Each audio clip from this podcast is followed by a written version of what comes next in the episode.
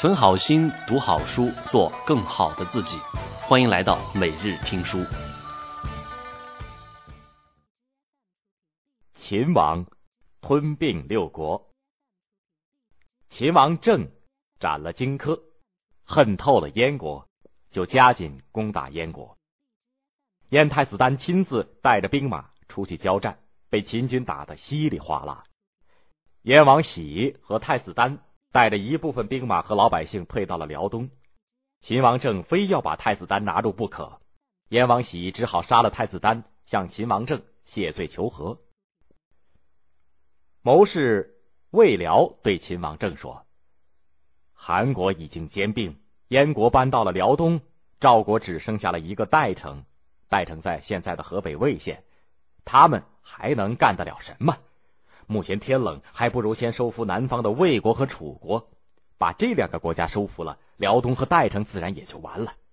秦王政就把北方的军队撤回来，派十万人马去攻打魏国。公元前二二五年，秦国灭了魏国，接着去打楚国。秦王政发兵二十万，结果打了败仗，将军死了七名，士兵死伤无数，退了回来。秦王大怒。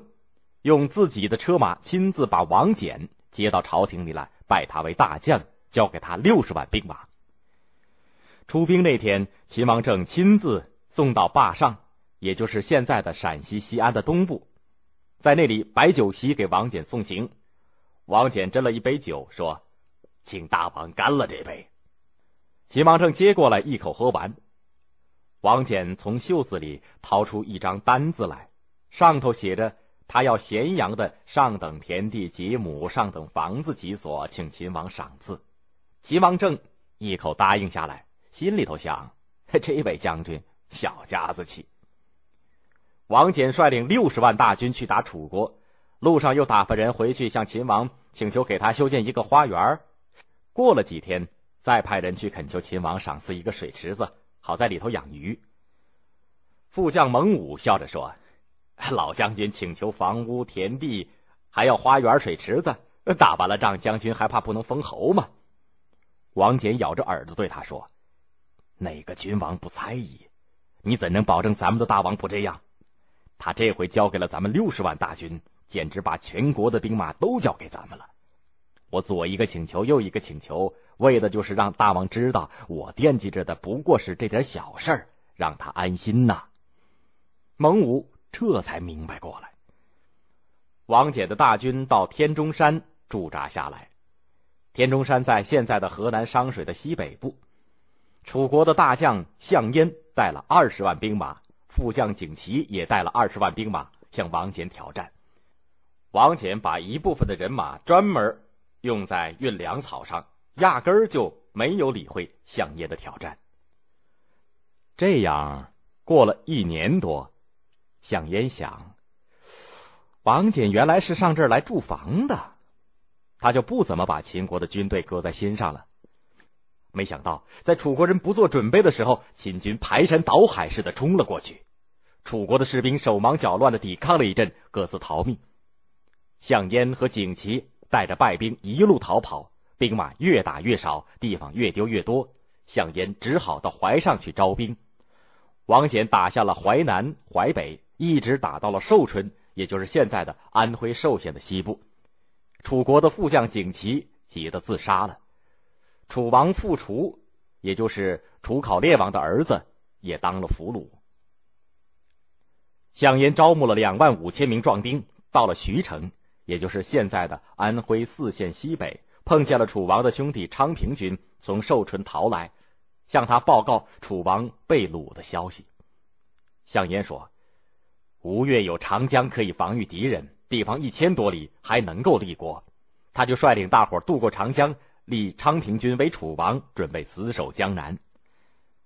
王翦知道了昌平君和项燕退守江南，就叫蒙武造船。第二年，也就是公元前二二三年，王翦准备了不少的战船，训练了几队水兵，渡过长江进攻吴越。这时，楚国不能再挣扎了，昌平君在镇上被乱箭射死。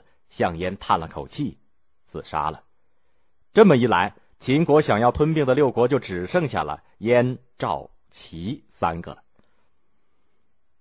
王翦灭楚以后，向秦王政告老，秦王政拜他的儿子王贲为大将，再去收拾燕赵。公元前二二二年，王贲打下了辽东，逮住了燕王喜，把他送到咸阳去。接着他就进攻代城，代王嘉，也就是赵王，兵败自杀。